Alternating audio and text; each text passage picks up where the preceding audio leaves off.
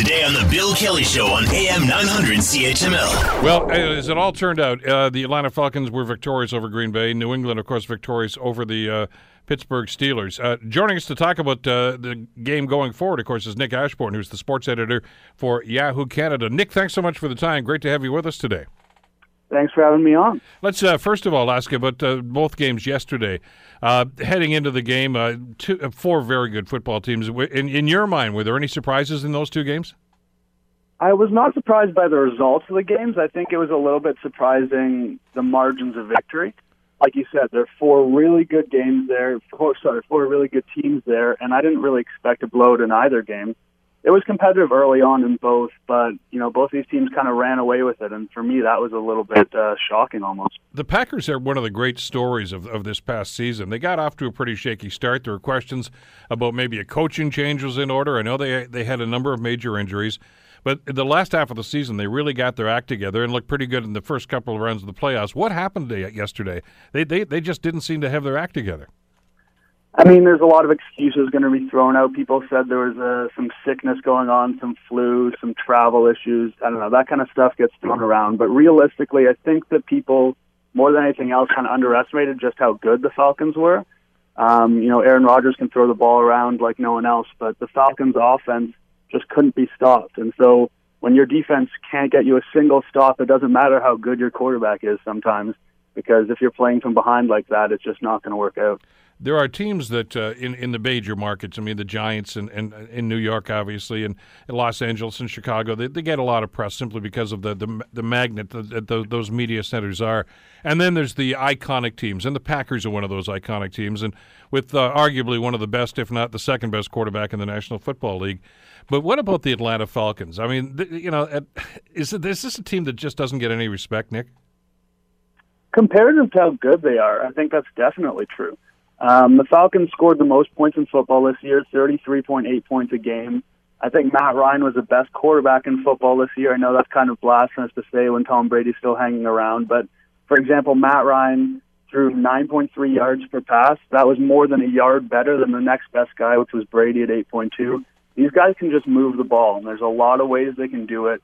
And they've shown in this playoffs that even a defense like Seattle, for instance, which has been famously good in recent times, couldn't do anything against this offense. And it's the same thing with Green Bay.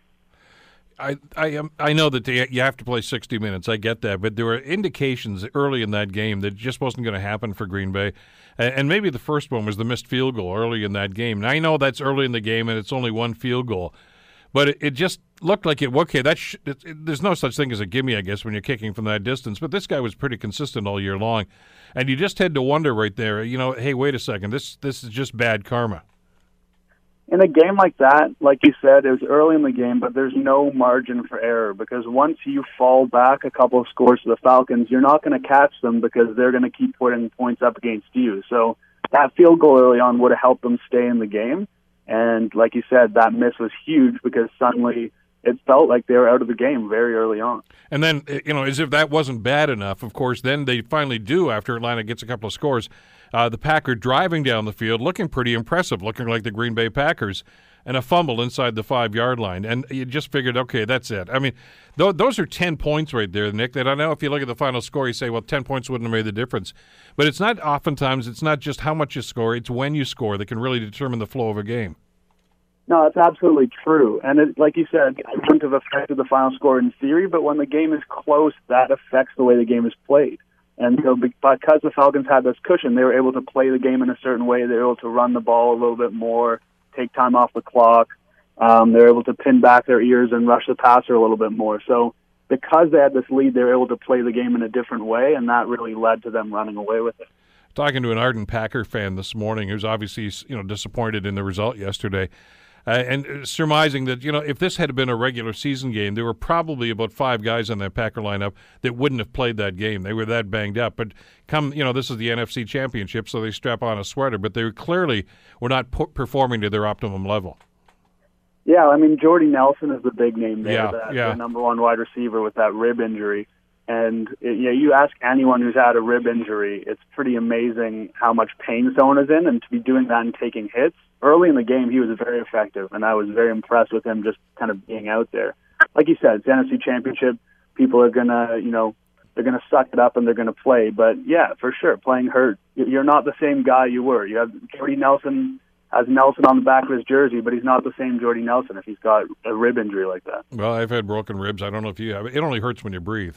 You know, so, uh, it, it, that's very heroic. And their secondary just seemed to be decimated. They just could not cover the Atlanta receivers. Yeah, well, if you saw what Dez Bryant did to them the previous week, you could only imagine going forward what Julio Jones was going to do, and then Yeah. he did it. Uh, just a, a very impressive team, but again, nobody seems to pay attention to the to the to the Falcons. I mean, they usually have pretty good seasons. This year was an exceptional season, but the talk just wasn't. It was all Dallas in the NFC, and nobody seemed to pay much attention to the Falcons. Yeah, when Dallas is good, they still have that kind of America's team thing going for them. And kind of as a result, they really suck up all the attention. And I think the Falcons were able to cruise under the radar a little bit as that number two seed. But, you know, I think they were a team going into the playoffs that I really liked potentially as the best team in the NFC. And they've absolutely shown it so far. But I mean, sports fans love a success story, don't they, Nick? I mean, you know, here's the Cowboys. Their number one quarterback goes down. This kid comes in in his rookie season, and and, and let's face it, Zach had, uh, Dak had an outstanding season. Uh, and Matt Ryan, I mean, you, you tend to be a little dismissive. Yeah, his stats look pretty good year after year, but he's the guy that never wins the big one and doesn't do that well in the playoffs. So the the Falcons will fold like they always do. They just seemed as if they wrote the Falcons off early, no matter what the numbers said. Yeah, absolutely. And, you know, like you said, what's a more exciting story? A rookie quarterback who's a fourth rounder and people don't know very much about, or, you know, a guy in his 30s who's never really seemed to do it before? People are going to be drawn to what's new and shiny, and the Cowboys had a lot of that going with Dak Prescott and Ezekiel Elliott. AFC, and I will, by the way, mention uh, in the interest of full disclosure, my listeners know this. I'm a, an ardent uh, Patriots fan and have been for years and years and years. Uh, why? This is this is the team that football fans love to hate. Uh, I just just like baseball fans hate the Yankees, uh, like hockey fans hate the Montreal Canadiens. They they just hate the Patriots, but all these guys do is win. Yeah, I mean, I'll give you a little full disclosure too. I'm a Seattle Seahawks fan, so the Patriots are not my favorite team. um, but you know, you cannot dismiss the record. It's unbelievable. Brady wins like no one else has ever won. That's a fact. And uh, Belichick as well. So it seems like the cast around Brady and Belichick seem to shift every year.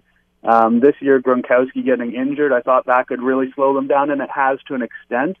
Uh, but there's so much that they do well. They have that short passing game with Edelman and Amendola, and they take deep shots to Chris Hogan. We saw that yesterday. Like Garrett Blount is a touchdown machine. Like this Patriots offense, I don't think is as exciting to watch as the Falcons offense, but it's sort of this brutally effective machine. One of the things, and again, I'm, I'm spouting out, but I mean, I have watched all the games this year, uh, and I know you mentioned, uh, you know, Matt Ryan's numbers vis-a-vis Tom Brady's numbers when it comes to passing yardage. But one of the reasons for that could well be that for the first time in a long time, the Patriots have discovered a running game. They have three very capable running backs, and that was never the case before. Yeah, Blount and James White and Dion Lewis, like you said, there's three guys there. Um, they all bring kind of a different talent to it. Blount is an absolute battering ram. He shows that time and time again. That run that he made to the one yard line in the Pittsburgh game was kind of remarkable to me. I mean, I played rugby, and that it looks like a rugby play more than it looks like a football play. He's standing up, and he's. I think there were six or seven Steelers in the broadcast. They did the replay and counted the Steelers. I think there were six or seven Steelers on him, and he's still moving forward. It's incredible. How good is the New England defense? I mean, I, I, know statistically they were near the top in many categories as the season wore on, but a lot of people were dismissive of that, Nick, and simply saying, look, come on, it's the AFC East. The competition sucks. They didn't have a very tough schedule. They only played three of the top rated quarterbacks in the NFL this year. They're not really that good. They, they looked pretty good last night. They're a good defense. They do a couple of things in particular very well. Um, their defensive line is incredible at stopping the run, especially the interior run. So teams that want to batter them down up the middle, that's just not going to happen with the guys they have there. Malcolm Butler, your uh, Super Bowl hero there, he's developed into an incredible corner, and he really quieted Antonio Brown yesterday. And he's a guy who will lock down number one receivers. So they'll take away your top receiving threat, and they'll stop you from kind of bludgeoning them with the run. And when those thing, two things happen, there aren't a ton of things left that you can do to this defense. Um, I think the Falcons do have some things they can definitely do. It's not an elite unit, but like I said, they do a couple of things really well. The Patriots are normally playing from ahead, so that gives them a few things they can do. Yeah, not an elite defense, but it, it's plenty good enough. They, they're not, uh, in my opinion, I don't get the sense that New England is a shutdown defense, but because you can move the ball on them, but they, they, they tend to come up with a big play when they need to, and that, obviously that's happened time and time again. And I'm, I'm I'm not referencing the Seattle Super Bowl, okay, but I'm just talking about the way they've played. Yeah, there's definitely some truth to that. I think you know with a Bill Belichick team, whether it's offense or defense, they tend to not make that critical mistake, um, and they tend to capitalize. It's very well disciplined. They're not going to take penalties. They're not going to have stupid, unnecessary roughness penalties and things like that. They're going to play a very tight, disciplined game, and as a result, they're almost waiting for the other team to make the mistake. And more often than not, that seems to happen. Well, it's two weeks from t- uh, yesterday, of course, the the Super Bowl will be played Super Bowl 51. The early line has the Patriots up by I think it's a little more than three points at this stage. Uh, is that going to change? I mean, obviously the records are identical, and uh, when you when you look at how they both got here, and, and they both have very impressive wins yesterday. Uh, I, I got to tell you, the impression I got from watching the Falcons yesterday, before I ask you who you you, you think is going to dominate uh, on Super Bowl, is when I watched Matt Ryan in playoff games before, he looked like he had nervous feet. He looked unsure of himself. Uh, he looked like, yeah, I don't usually win these games, and and uh, it, it almost it was like, you know, it, it came to fruition because of that. That was a different Matt Ryan yesterday. He was confident. He and I understand he got a few breaks in his favor, and that really helps with momentum. But this is this is a guy who's all of a sudden acting like a veteran quarterback and acting like a winner. Yeah, absolutely. I think I mean one thing that helps in that regard is his offensive line. It's improved dramatically. I think earlier in his career he had to move his feet a little bit more, and that's not what Matt. Despite that rushing touchdown yesterday, moving his feet is not something that Matt Ryan is good at. So he's got an offensive line that's keeping him clean now, and I think that is able to make him more poised. And I think, like you said, could the money line change a little bit? I don't know. The Patriots are have such brand name value, right? People don't want to bet against Brady, but what the Falcons have done is pretty impressive. If I were going to bet on the line right now, I would I would probably take the Falcons, and I could see the money shifting towards the Falcons a little bit now. Again, a lot of people probably don't watch the Falcons through the regular season a whole lot unless you're a Falcons fan. Uh, for those of us that are just awakening to to the dynamic uh, talent that's on this team, there's a lot of speed on that offense, isn't there? Yeah, I mean, again, people are going to talk about Julio Jones until the cows come home, and they should because he's just an unbelievable specimen. But the thing I think that makes this Falcons team so special is the two running backs they have, Devonta Freeman yeah. and Tevin Coleman. And both of those guys are good running backs. They bring something a little different. Freeman's a little bit more of a bruiser. Coleman's got more pure speed and they can both catch the ball. And I think that that is where the Falcons are going to move the ball in the Patriots. That was a they big part of yesterday, wasn't it? I mean, those, those, those backs out of the backfield, those swing passes were a big part of that offense.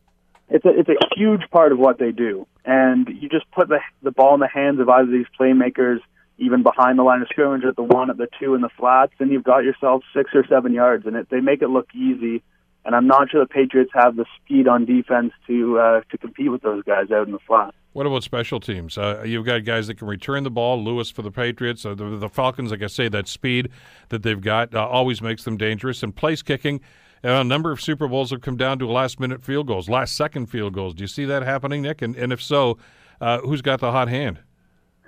That's tricky. I think what you have is neither unit has sort of elite special teams. Like we've back in the day, Devin Hester was a guy who you would go into a game assuming that he would change the game. I don't think either of these teams have that guy. Um, both kickers are extraordinarily solid, so I think if it came down to a kick to win the game, I think that it's very likely that kick would be made.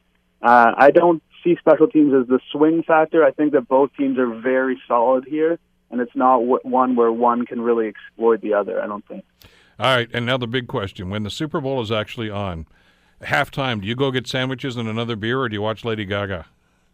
Oh, uh, well, it depends who you're with. I had a roommate in university who was uh, a huge Lady Gaga fan. So I'm sure if I was with him, he would have forced me to stay. Uh, I like to get outside actually and kind of throw the football around if I can and uh, move around a little bit because there's a lot of things being ingested on Super Bowl Sunday, and as much as you can work it off, uh, the better you'll be the next day. I think. And of course, you can watch Lady Gaga on YouTube after, right? Yeah, oh yeah, I'll catch up on it. Okay, as long as because that that only makes the day complete. Nick, thanks as always. Great having you on the program today. Really appreciate your insights. Oh, who's yeah, going to win? Who's going to win? The, I think the Falcons are going to win. And uh, thanks for having me on. Uh, minor plug, you guys should all check out uh, Yahoo Sports Canada. We've got tons of NFL stuff for the Super Bowl. And personally, I'm going to be writing a review of all the Super Bowl ads this year. Should come out Monday, and uh, I mean this year we'll be able to see the American ads, so you can Yeah, uh, commiserate with me on what you think, what you thought about them. We'll be celebrating. Nick, thanks again. Appreciate it. We'll talk again. All right, cheers. Want to hear more? Download the podcast on iTunes or Google Play and listen to The Bill Kelly Show weekdays from 9 to noon on AM 900 CHML.